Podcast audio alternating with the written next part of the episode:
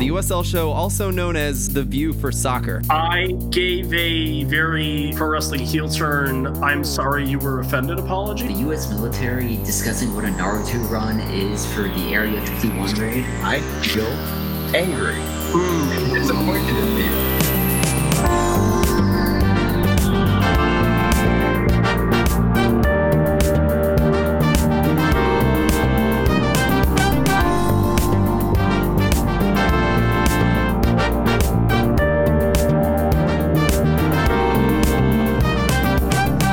Welcome to the USL show. This is Phil, and I am joined by Mike Watts. We are, before I go on with that, though, we got to say thank you to the Beautiful Game Network uh, for putting this all together, and also thank you to our sponsor, Roughneck, Rough, Rough, Roughneck Scarves. Mike, that's not a good example to set for a man who's so good with his words.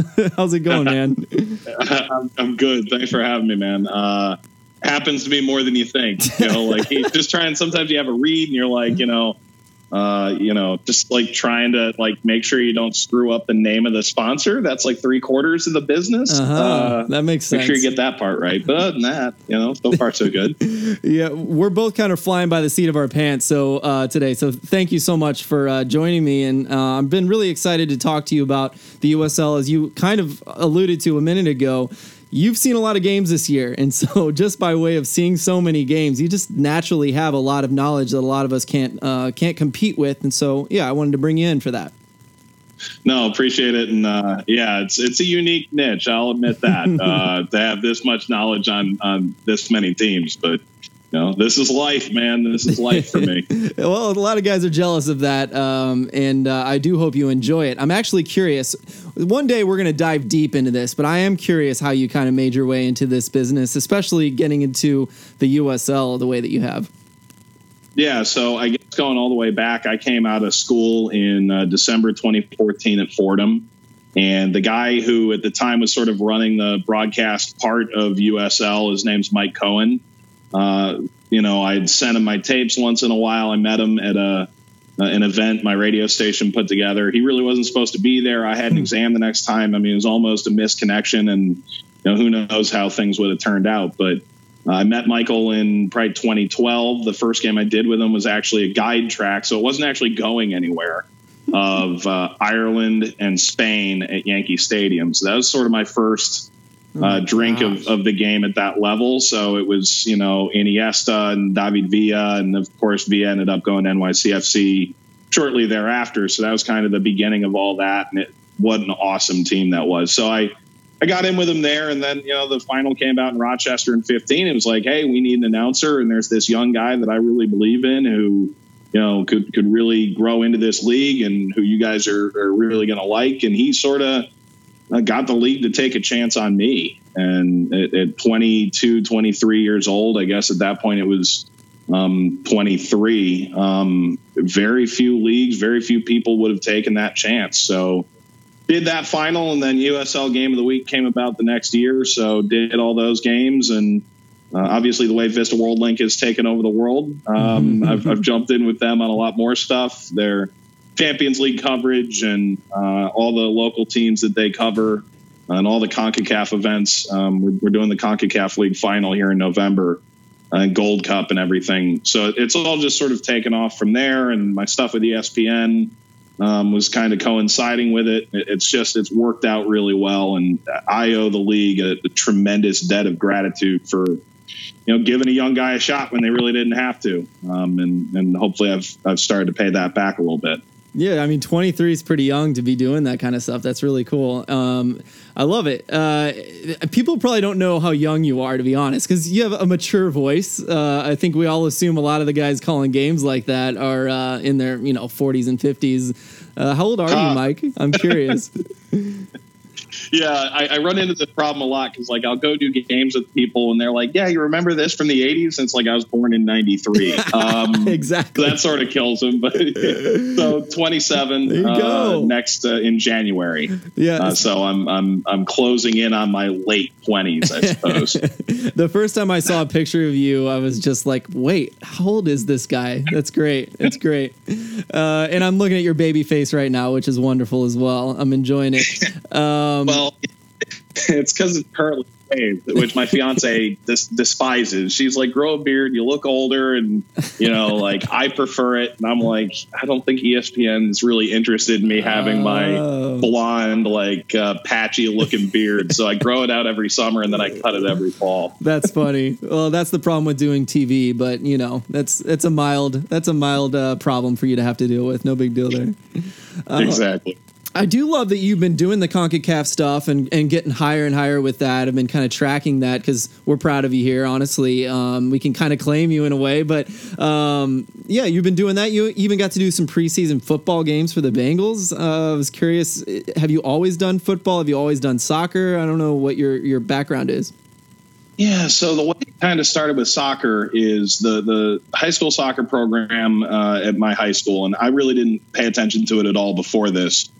Um, my sophomore year, won a national championship. The year uh, after, they were national runners up, and then champions again. Justin Morrow's out of that school, uh, who, who obviously has gotten more than a cup of coffee with the U.S. national team. So you know, we, we had a broadcast club, and I, I grew up watching the Cavaliers and the Browns and, and the Indians, and so they kind of said, "Hey, like this is our our best program right now. Like we should give this a shot." And so, give a lot of credit. You know, the the guy who's there is actually the head of theology theology department at my high school, who's national coach of the year twice over, and uh, led them to uh, over half a dozen state championships in Ohio in the last fifteen or twenty years, and uh, he's sort of like, all right, this is what offside is. Like, you know, it, from the very basics. I mean, you know, I, I didn't really know much about the game. And so that's sort of how I first came into it. Um, I didn't really grow up in a family where that was, you know, just something we really paid attention to. So, you know, it kind of started there. Um,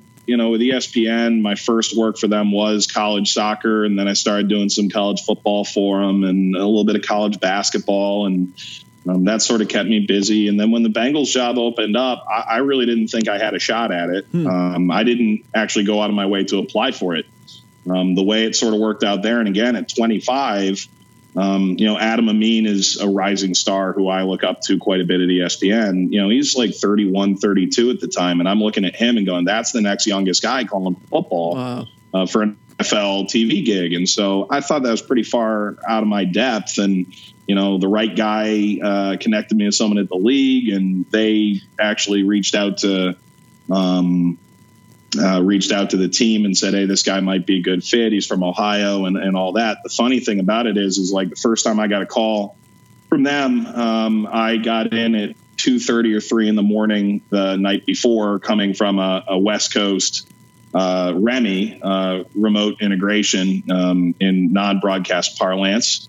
Uh, so I was probably Thank you. calling Phoenix or Fresno or something like that, and um, uh, I was asleep when they called, and so you know I didn't even know they were calling. And I get a phone call, and you're like, "Wait, you're from who?" Roll out of bed, like, "All right, here we go." That's Um, awesome. but again, another group that took a total shot on me. So um, I appreciate that. You know, a lot of people in USL have sort of taken the approach of like, "Hey, this is this is one of our guys," um, and I, I think that's really cool. I agree. I love it. Um, last kind of topic here. I'm kind of curious. A lot of guys out there, first of all, a lot of guys out there think they can do your job. It's kind of disgusting. It's one of my pet peeves. I hate seeing people comment on too much on the refs. A little bit, it's fine, but too much commentary on the refs is terrible. too much commentary on commentators, it drives me insane because your job is much harder than people realize. Um, but I see you guys get chirped all day long on Twitter. But I will say, I want, I want to, you know, say to everyone's credit that the last two years have been a giant growth for um, your profession in USL.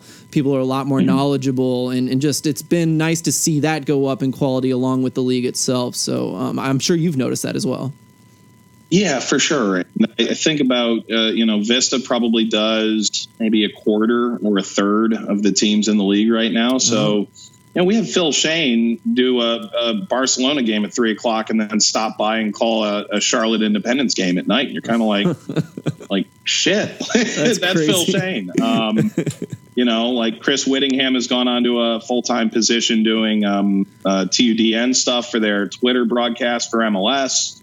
Um, you know, I, I think the world of, of Tyler Terrence, Devon Kerr, I think anyone who doesn't know his name yet in, in our field is going to know that name really well in the next couple of years. Uh, I know there are a lot of people in high positions that value him as well as I do. Uh, but when you do a game with Devon, I mean, it's like, you know, just like stay in your lane and let him operate, Yeah, man. He like is it. spectacular. So, um, all those people have, have really helped. You know, the thing is, uh, you know, and I've heard it from other announcers who are far bigger time than me. We kind of go. I think a lot of people think we just kind of show up and and call the game, and I understand where that comes about. And you know, there are times where you get things wrong, and that's uh, embarrassing for us as announcers. But in the grand scheme, like you know, if, if you're doing your job right, you, you probably at minimum watched highlights for each team's last games. You probably watched uh, the, the game in full if you had the opportunity. Depends how much you're doing that week. And, um, you know, you're talking about 30 minute calls with both coaches to try and get the pulse of where those teams are at and talking with PR people and, uh, you know, all the ancillary research you try and do to know everybody's backstory and, and be able to effectively tell people about these guys as players off the field or, or about you know where they've been on the field or whatever it is. So, you know, if you're doing this right, um, hopefully that comes across. And and also, um, you know, I, I know that there's sort of a belief that American uh, commentators maybe don't know as much or maybe aren't as worldly, and you know, I'm sure that has come with a fair amount of. Uh, practical proof uh, that that's probably true, but you know, I'm, I'm just trying to uh, do the best job I can with my style and, and the way I think I can call a game most effectively and, and let that be my um, addition to, to what we're doing. So, um, yeah, it's it, almost every team in the league. I've seen a, an improvement over the course of the last three years since I first started, no doubt.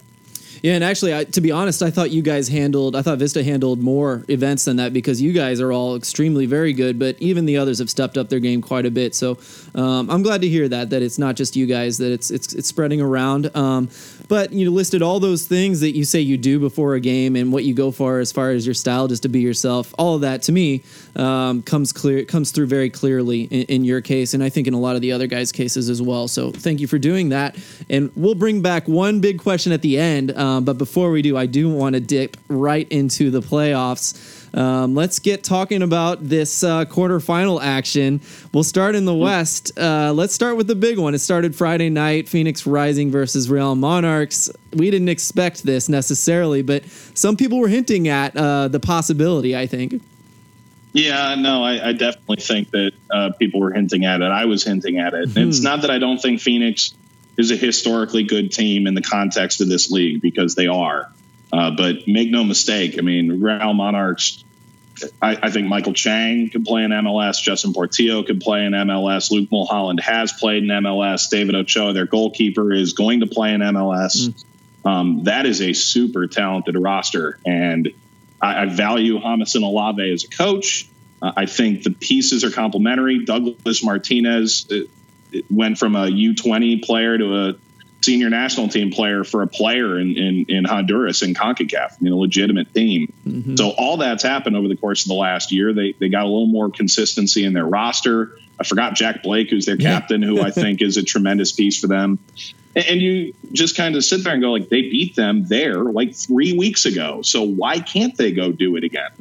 Um, you know, I, I definitely think Phoenix was hard done on the no call penalty in the final 15 minutes.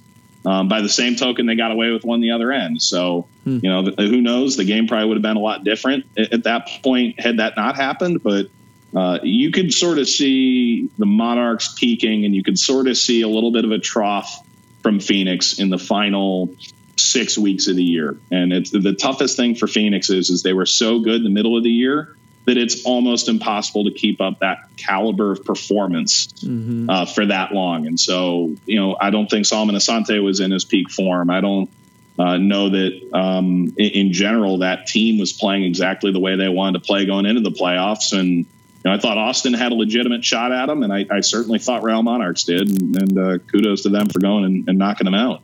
Yeah, I I thought the first half, after the first half, that you know the score would really skyrocket in the second half, and it just didn't. Um, but you know the pace was pretty crazy in the first half, and, and there was a lot of interesting turns in throughout the quarter um, quarterfinals. But uh, yeah, I mean, ended the same score after at the end after the first half was done. I, I didn't know what you thought about the rest of that game.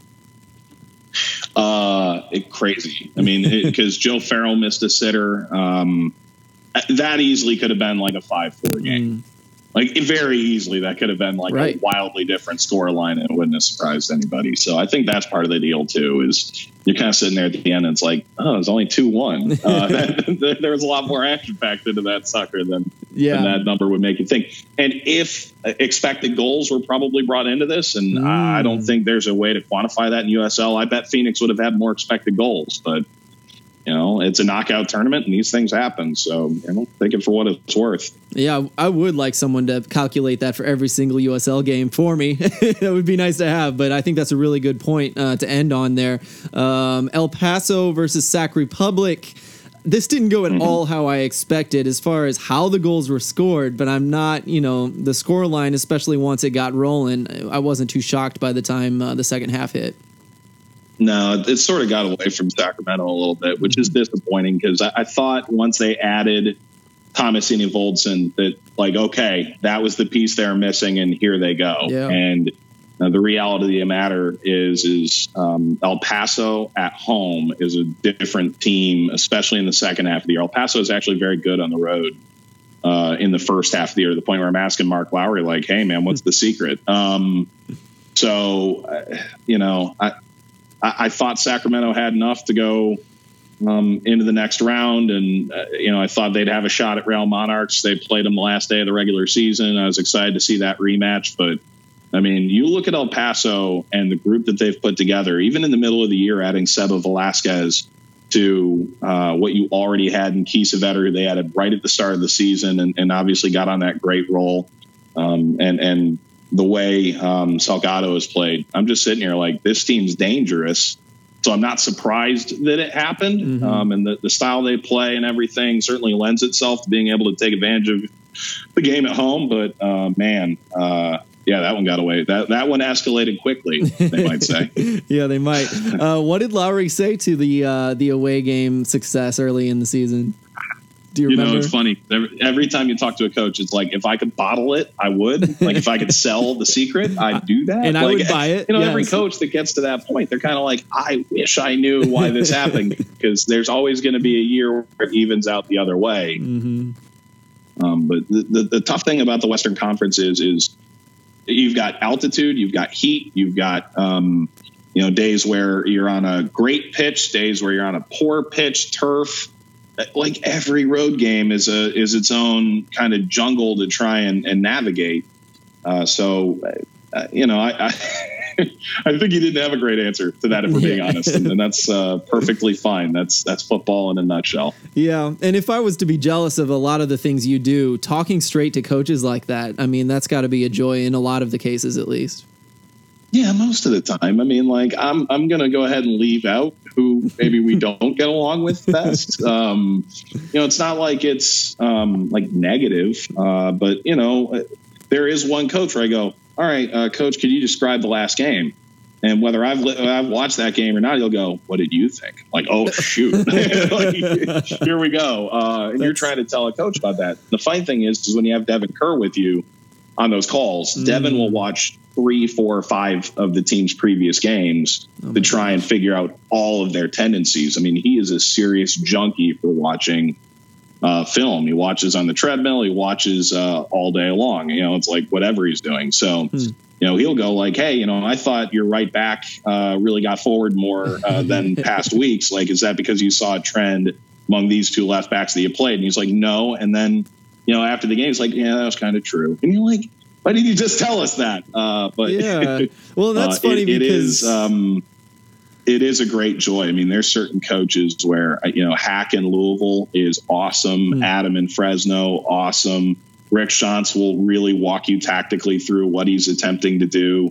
Mark Lowry is super interesting when you talk about him. Um, I know I could go list most everybody in this league and, and say, you know, I really appreciate what they bring to the table. Some guys like Mike Jeffries and uh, Steve Trittschuh are like almost oversharing where you're kind of like, am I allowed to say that? Um, so yeah, that, I mean, that's a joy for us. And, and, when you see coaches succeed who you kind of build a relationship with, you're genuinely excited for them. We don't really root for teams or for, for coaches. We root for good games, but like good people, you also root for. And um, you know, I, I think among our finalists, I, I really like all four coaches. So whoever comes to USL Championship final, I'm, I'm in a good mood.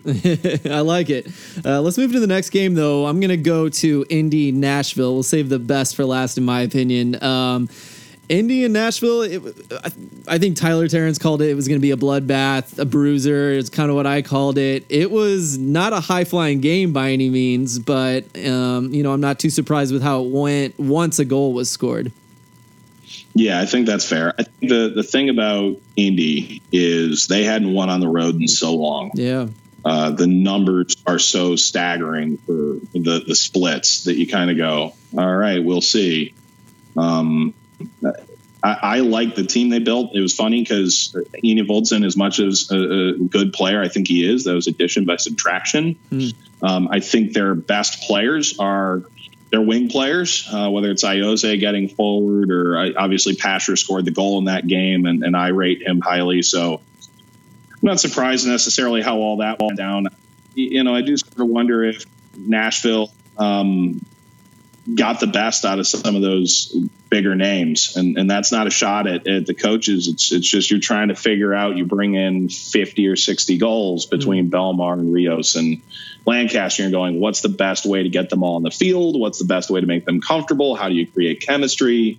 Um, and, and I thought that was interesting um, to watch all season long. And obviously, I wish them the best in MLS. But, um, you know, I, I found that an interesting subplot to really their entire season is how do you get the best out of them? And even with a guy like Cam, you know, how do you keep him healthy yeah. um, all year long? And, and so, you know, I know you, you have to think that was part of their thinking as, as a lot of this year went along too. Uh, so, yeah, I mean, good for Indy, um, and and I, I I like Martin Rennie a lot. Um, I, I think he's got a pretty straightforward system uh, that that that he uses, um, and I'm very interested to see how it plays out in the Louisville Indianapolis Proximity Association football contest.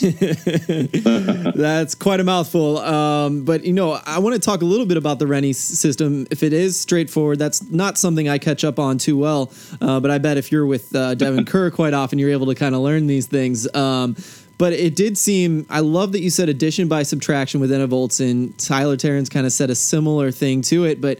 You know, I, I mentioned how it seemed like the system seemed to be more important than the individual attackers as far as the attack is concerned. And I don't know if that's true or not, but uh, can you maybe take all of those three thoughts there and, and piece them together somehow how- and how you think it played out for the better or for the worst?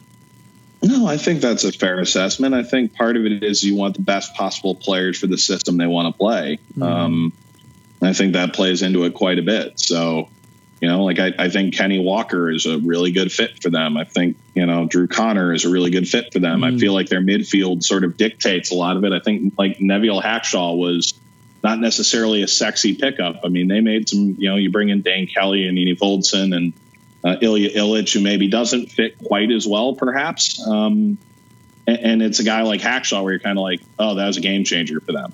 You know, it's kind of funny how that works out. Um, so, uh, you know, I'm sure Devon can go tit for tat all the way through that through that whole team tactically. I, I let him operate uh, in, in that sense, but you know, at least from an outside looking in uh, football novice uh, opinion, uh, that's sort of where my my head goes. And I also think they have two center backs who you don't want to meet in a dark alley. yeah, Uh, right. So when you look at like Ouimette and uh, Paddy Barrett, you're kind of like, yeah, all right. exactly. Uh, you, you better bring your hard hat to work today. Like Louisville, you're like Luke Spencer better be ready to battle. He's going to get a bloody lip. That is a good point, and that'll be a fun matchup. Uh, uh, but all those things, I completely agree. I think you you nailed it there as far as I'm concerned. And to, I keep forgetting to say this.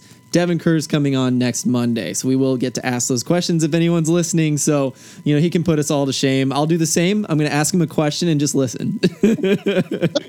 It, it's just like when even coaches sit there and you're like, oh, you know, like, what do you think about my team? Like, whoa. I almost want Devon to get an A license so I can see how this pans out. Like, I actually want to see him in a management role, but he's frankly too good at this that he's never going to leave. So, uh, like I'm happy to keep him as long as I can, uh, and then let him, you know, let him spread his wings like a peacock and fly. But for now, um, it, just the amount of film he watches when he does these breakdowns for for for game of the week, he'll do one for the championship final. Um, it, I'm, I'm, he goes for like a minute and a half and I'm just like, I, I just, you know, like pull out popcorn and, you know, I'm like, just call me when it's time to throw Right. it a break, dog. like, like, I'm just enjoying my life right now. I have it. I love it. Well, you mentioned Luke, Luke Spencer going up against uh, Paddy Barrett, and Ouimette. Um, that's going to be a fun matchup. But before that matchup had to come the Riverhounds versus Lou City in Pittsburgh um, on the Mon. And um, I watched that first half, and I thought no one's beating Pittsburgh. No one's going to beat this team. I was so impressed by their first half. Uh, but then Louisville does the things that Louisville can do in an instant. I, I just this game was the game of the week for me. It was amazing. Yeah, and and the tough thing is like you get a goal from Vanke Yazil, what 11, 10, whatever minutes in, you're kind of like, oh shoot, you know, like Yeah. that that could take a lot of air out of the ball. Um, just it's it's hard to quantify what a championship team looks like. And even in July, you may have said they lost it. You know, you lose Kyle Smith, you lose Cameron Lancaster, you lose Ranjit Singh, you lose Illich, and you're kind of like, uh, like maybe it's just not going to be there for him this year. Paco Craig didn't start the year very well. I think Oscar Jimenez has not had his best year. Um, they they tried different center back pairings. Is Totsch going to be holding mid because you're without Del Piccolo? Uh, Speedy goes away for uh, for for international duty. You're trying Sean Francis at both outside backs, and that's Pat McMahon who was there the whole time, who locks the position down. It can Rasmussen be a decent player, and he's been more than that. And it, it, it's really because Illich being gone allowed a guy like him to to really uh, blossom again. Um, you know, who's their number nine? How are they going to get goals up there? Are you going to try Ownby or Spencer or Abdou Thiam or Lucky Mkosana? And then you trade Mkosana and you're going, okay, now Hoppenot's here. Does Hoppenot work with Ownby on the other side? Where's now McCabe fit in, who's a Swiss Army knife? I mean, like, there were legitimately a dozen questions I had about Louisville in July.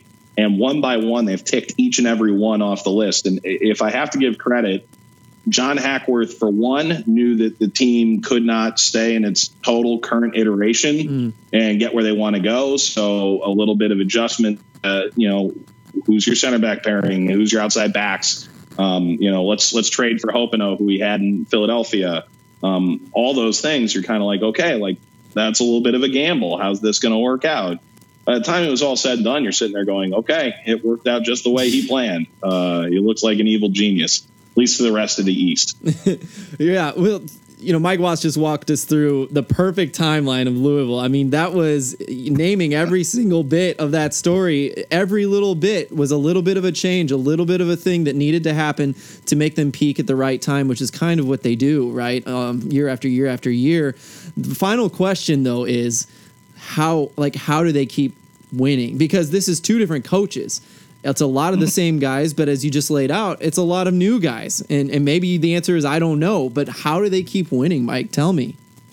Yeah, it, it's tough to again quantify. I think James O'Connor and John Hackworth have different approaches to the game, even systematically. I mean, you're talking the difference between, you know, John's working in a four back, which they actually had started right when uh, he had arrived. He was actually on, on Skype uh, from Costa Rica while he was coaching the, I guess it would be the 17s for the U.S. Um, with Luke Spencer, who at the time had a, a bum knee and, and was out and essentially coaching the team, the triumvirate uh, that, that led the team after James left for Orlando. And uh, uh, Luke Spencer's like, by the way, we made that change. Uh, but, you know, like they felt like they're giving, uh, John's quote was, we're giving goals away like candy uh, when he first arrived. And he was right. Um, so the, the part of this is, is like they have the philosophical idea of, you know, you've got one of the best defenders in the league in Paco Craig. You're not going to score on us. You know, that's the world you're going to live in. And then, you know, I think the way that they are able to move around their front three early in the year was a super interesting concept. Uh, the way Abdou Thiam as a nine allowed you to sort of rotate a handful of guys around, let Abdou Thiam run to the left and the right wing and create that way. You know, I, I think they did a lot of things. Um, and I, I could be, again, very tactically naive, but just having been walked through it over the course of the year, um, you know, they, they decided that, you know, like, you know, and, and John kind of said, look, I might be a hypocrite for saying this, but like, yeah, we are going to put in our own plans. You know, at first he showed up and he kind of said, I don't want to rock the boat too much. Everything's working. And as he went along, he's like, you know, these guys want more. They want to learn more. They want to be better players. And, you know, I'm, it's my job as a coach to, to teach them to do that. Uh, you know, one of the best stories he told me, and I know I'm running long here, uh, is, you know, he first started with the U.S. men's national team. And I, I, I guess it'd probably be, well, maybe Bruce was the head coach uh, two times ago. Um, and, you know, like Landon Donovan pulled him aside at the end of training and said, Hey, like, you know, let, us work on finishing. And John kind of took that to mean like, Hey, show me what you can teach me. Hmm. You know, and Landon Donovan at that time is at the peak of his career. And so, you know, at the end of that, you know, it, I think he was of the belief like, okay, you know, I can coach and I know you can play. And, you know, he, he sort of builds those relationships where it's like, hey, I can I, I can make you a better player. And I think players buy into that. So, you know, part of that is is every individual has continued to develop. And part of the the thing with this league is is players that were all USL four years ago wouldn't make the cut maybe even to, to start in the league these days just because of how fast it's improved. Uh, so it, the fact that Louisville's kept the same core now for five years uh, in in some ways and gradually changed it has allowed them to be successful just because these guys have individually developed and taken coaching, but also, you know, I think uh, Devon looked it up and Devon's getting more name checks in this thing than a, hmm. um, you know, like a really positive rap song uh, with uh, DJ Khaled. But, you know, it's like I think they've lost four times in September, October, November in the last three years total. Hmm. That's insane. I mean, it's just a team that knows how to win. And the, the stat that I went into this week thinking about over and over again is they are unbeaten. They have advanced every single time in every knockout game they've ever played at home. They've never won a knockout on the road. Hmm. I'm kind of going, okay, is that how this is going to end? Yeah. Because they didn't get a high enough seed and they they beat Pittsburgh on the road, and you're kind of like, nope, not done yet. The September, October, November stat is actually a more uh, adequate way of describing them than apparently uh, whether they win or, or lose home or road knockout games. Which is interesting because everyone wants to point at that stadium, don't they? But here they are. Yeah, and, but here's the thing: like even John Hackworth will, will, tell you, like you know, like of course I want a you know wide. He, he wants to play a certain style of football. He wants mm. to mm-hmm. possess the ball. He wants to be attack minded, and you know, like I, I, don't think it's anyone's you know dream to play um, on the surface at, at, Slugger Field, and that's not a shot at all at the success that they've had because mm-hmm. you look around this league and there are a lot of surfaces that are different. Um, and it's up to you to go and, and adjust to every surface you play on, like it or not. Uh, by the same token, like yeah, it, they cannot wait to get into that new stadium. Mm-hmm. It's going to be state of the art everything, and that's exciting. So, uh, it, say what you want about the about the venue, but they've kicked large in part everybody's ass now for mm-hmm. five years, and you can't argue with that. Yeah, um, not the final question, but who do you think's going to the final in this one? If you were to predict it, uh, I won't ask you. guy. You're kind of like, ah, do I really want to dig into this? I know. Um, Is, does this go against your uh, contract? Uh, actually, that's what you should have said. I can't say. yeah, I think that is the answer. Um, and, and, then it sounds like I'm over here fixing matches. Like I know, point, but actually. I can't tell you. You know what? I don't want to know. You're right. I like that thought process actually, and we're going to stick with it. Um, my final question is this, um, and there's no time limit here. There's no such thing as going too long on a podcast, so you're you're welcome to go crazy. But, but it's a simple one, I think, for you. Um, if anyone is listening and they're curious about play by play or color commentary, um, would you have any kind of advice? If even if they're, it sounded like you started in high school, so maybe there's a high school kid yeah. who hears this that wants to kind of get into it. What would you? How would you say they should go about doing this? Sure. Uh, for one, listen to this podcast more. That's going to help you out quite a bit. Uh, Feels like yes, debatable. finally some debatable. No, that's what I'm going to say. um, yeah. So you know, like it, it's reps, and everyone loves to, you know, it, uh, my my Twitter bio, as obnoxious as it probably looks, is like putting in ten thousand hours, and I'm a very big believer in. You see more situations, and you learn how to navigate different things, and uh, you know, I did start in high school. Uh, I was a really bad high school football player, and I slipped and hurt my back, and that was the end of a very uh, uh, non-meaningful football career with uh, a total one reception and a scrimmage against Solon High School that went for four yards.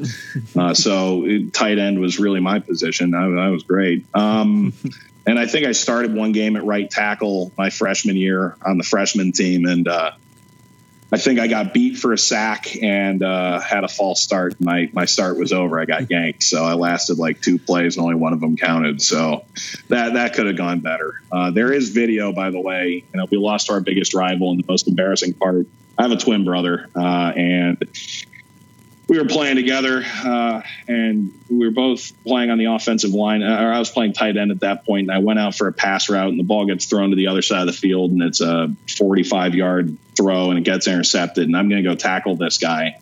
My brother made the tackle. I got decleated by a blindside block by our biggest rival, and that was the the end of my meaningful football career. But um, crazy, so, jeez. Uh, there's video of that. I'm just not sharing it. Uh, I, I, have found video. was a foul called or anything like that?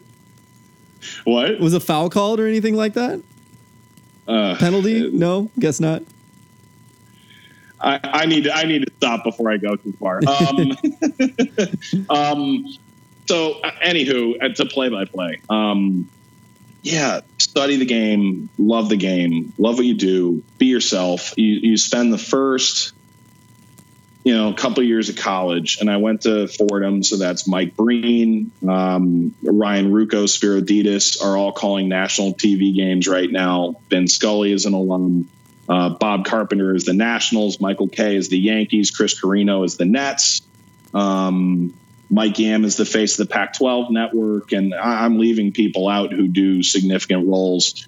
But as an announcer, you know, Syracuse and us are probably Sportscaster U. And I know Syracuse probably already copyrighted that because, you know, they can multiply our list by five. But um, quality, not quantity. Uh, well, they're both. But, you know, I guess the big thing is, is like, you know, reach out to people, reach out to me. I mean, I, I listen to tapes all the time and I can't promise that you're going to make it because uh, the number of lucky things that happened to me. Um, you know, I've already decided that my, my memoir is going to be called a series of very fortunate events because it's accurate. Uh, but like, you know, real that you know every relationship you make matters realize that um, every game you call try and tell stories that um, leave a mark on people. Try and and let the game speak for itself. Try and um, you know learn from what other people are doing and and reach out to people and try and do your best um, to, to go about it that way. I mean, like I, I love this profession. Um, I got a finance degree, so I was well aware it might not work out, and um, you know, just just try and stick with it the best you can, and um, you know, it, it, it, it's all luck to to an extent. It's all subjective. So just give it your your best shot and see see where the dice roll. I mean, that's sort of my my philosophy. I mean, I don't, do you uh, do you censor your broadcast with with no. bleeps? No, I'm, uh, I'm not even going to fix that roughneck scarves mess up earlier. I'm going to leave it in.